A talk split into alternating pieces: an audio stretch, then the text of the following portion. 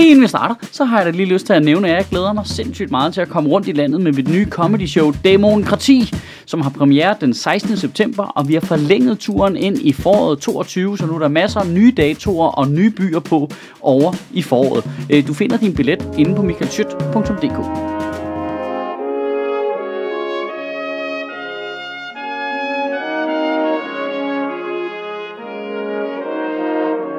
Goddag. I Danmark, der er vi ordentlige. Vi, vi har et system, du kan stole på. Vi er en retsstat, og det er nogle gange svært at være det, fordi nogle gange så bliver man nødt til ikke at straffe bankdirektører, der har hvidvasket 1,5 milliarder kroner, fordi det ikke 100% kan bevises, at de gjorde det med vilje. Det skal være hævet over enhver tvivl. Det er det, der er en retsstat. Nå, ja. Ja, Nå, jamen det er, det er også rigtigt. Det tæller ikke for flygtningen, men det der, det der, det der, det der er lige meget. Vi er da ikke, vi er da ikke flygtning. Det skulle da lige meget. Hvis man har fulgt debatten om de syriske flygtninge, der nu sendes hjem på et øh, øh, mildest talt, øh, mi- mildest talt tvivlsomt grundlag, så har man hørt ordet flygtningenævnet. Øh, det er når alle politikerne de er ude og vaske hænder for fuld smad. Åh, oh, nej, nej, nej, det, det er ikke os, det skulle ikke os. Det er, det er flygtningenævnet. Det er flygtningenævnet. Der sidder faktisk en dommer der, vidste du det? Det er faktisk det er, det er flygtningenævnet.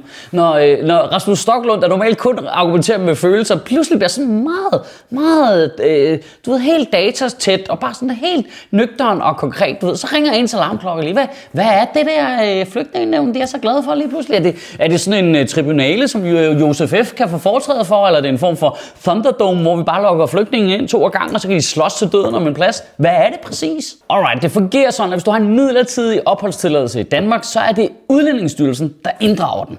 Og det gør den altså på baggrund af, øh, ja, politikerne, regeringen. Det er regeringen, der siger til Udlændingsstyrelsen, vi skal lige have kigget på de her syres midlertidige opholdstilladelser, så tager de den fra dem.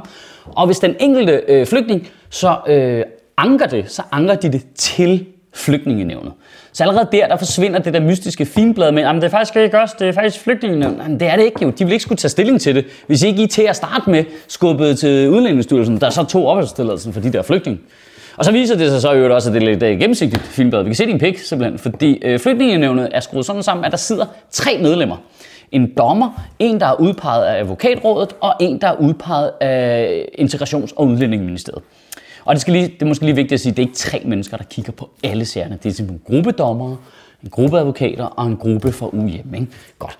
Øhm, men det, der er lidt sjovt, er, at sådan har øh, flygtningenevnet ikke altid været sammensat. Indtil 2002 var der syv medlemmer i øh, flygtningenævnet. Ja, der var en dommer, en advokat, så var der tre, der var øh, udpeget af henholdsvis Socialministeriet, Justitsministeriet og Udenrigsministeriet.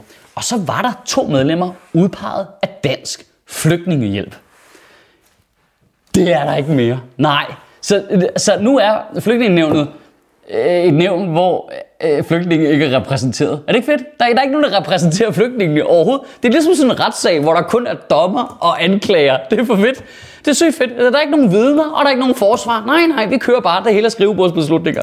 Det er super duper ærgerligt, at vi ikke kan lave det samme system for bankdirektører, synes jeg. Og der, hvor det bliver ekstra spicy, det er, at øh, den afgørelse, der kommer i flygtningenævnet, den kan flygtningen ikke anke til en rigtig domstol. Nej, det kan man simpelthen ikke. Øh, det er regeringen, der har besluttet det, og det har de gjort med begrundelsen, at det er jo et øh, domstolslignende organ. Ja, det er ikke et ord, jeg finder, det er ikke noget, jeg finder på det her. Det er deres eget ord. Domstolslignende. Okay. Ja, der, der tænder min øh, uh, bullshit detektor lige for fuld smadret der. Nålen er bare helt over på, at jeg har ret til coronapas. Hvad, hvad, hvad, hvad, hvad, hvad, hvad?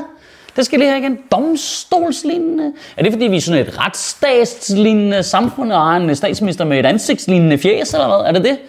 Vi kunne da bare sørge for, at folk, der arbejdede i en domstolslignende et nævn, de fik en lønlignende betaling. Kunne vi gøre det? Det er en beslutning, regeringen har taget. Og det er de kun, at du, du tager kun den øh, beslutning af én eneste fucking grund. Du vil ikke have dem over i det rigtige retssystem, for så taber du. Det ved du. Ej, men Mika, det er jo faktisk bare fordi, de er underleverandører af retfærdighed i flygtningenævnet, så er der andre vilkår for dem. Den britiske avis, The Guardian, har en historie, og det er fuldstændig fucked up, at man ikke kan læse det i danske medier. Men de beskriver, hvordan Assad-styret helt bevidst jævner hele boligområder med jorden, så dem, der ikke støttede regimet og flygtede, de ikke har noget at vende tilbage til. Altså vi sender de facto dem hjem til hjemløshed med deres børn. Og så har de den her case i The Guardian, der er fuldstændig sindssygt. Det, det, det er altså en, en, øh, en syrisk flygtning på dansk grund, der hedder Meshba Meshlem, som har øh, fem børn, og han har fået inddraget opholdstilladelsen for sig selv og for de tre mindste børn. Øh, de ældste øh, er i værnepligtsalderen, så de tæller som personligt forfulgt. Men man splitter altså helt bevidst familien ad og tager noget af familiens opholdstilladelse og siger, I skal ud. Øh, og det, altså, udover det direkte er i strid med menneskerettighederne, så er der den oven i det, så måtte han have fat i en advokat og tage sagen over i det rigtige retssystem for at bestride, at Udlændingestyrelsen ville udvise hans femårige barn med det samme. Altså, jeg er, nødt til, jeg er med på, at vi overholder reglerne. Jeg, jeg, er nødt til, jeg er nødt til at stille det virkelig ubehagelige spørgsmål. Hvad, hvad er det for en person, der arbejder i Udlændingsstyrelsen? Som, det kan godt være alle regler, der får den ind på sit skrivebord. Kig på det, så skal jeg så øh, sende øh, femårigt barn ud af landet helt alene, mens hans forældre er her. Hvem er det, der ikke siger, øh, der skal jeg lige høre, jeg siger op. Altså, hvad, hvad er det, der foregår? Altså, Nå, men jeg var ikke med til at tæve nogen, jeg holdt bare øje. Og det skal selvfølgelig understreges, at øh, øh flygtningene og Udlændingsstyrelsen, de overholder jo dansk lovgivning. Men det, der er lidt interessant, det er her, Hvordan fuck er det at overholde dansk lovgivning og sende nogle flygtninge tilbage til en diktator, de er flygtet fra, hvor der stadigvæk er borgerkrig? Det er det, det, det, der er det virkelig syrede spørgsmål. Og øh, svaret er, at det er fordi, vi lavede reglerne om i 2014. Ja. Øh, daværende justitsminister Trummevivl, øh, Mette Frederiksen, ja, lavede reglerne om, så øh, alle, der ikke er personligt forfulgt, øh, kan fratages deres opholdstilladelse, hvis der er sket en, og det er et citat, forbedring af de generelle forhold i hjemlandet. Også selvom disse for, øh, forhold fortsat er, citat, alvorlige og man betegnes som skrøbelige og uforudsigelige. Ja, Øh, så det handler altså ikke om den konkrete situation i landet, det handler om den meget abstrakte relative størrelse, om de er blevet forbedret.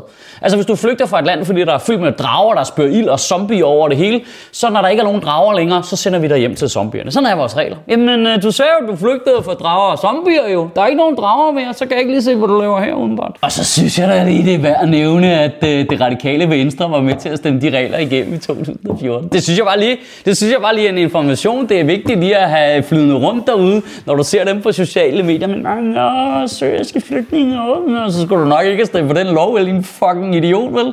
Jeg ved, hvad er det med de mennesker der? Altså, der er to muligheder. Altså, enten var de ligeglade, da de stemte igennem, eller også var de for dumme til at fatte, hvad der stod i teksten. Altså, det er de to muligheder der. Og så havner vi faktisk præcis det samme sted, som vi sluttede i den sidste tale. Er det, øh, eller er det ikke en god idé at have to forskellige retssystemer med to forskellige sæt principper, for helvede. Altså, prøv, det er jo fuldstændig legitimt at have alle mulige holdninger til flygtninge, øh, indvandrere, alt det der udlændingepolitik.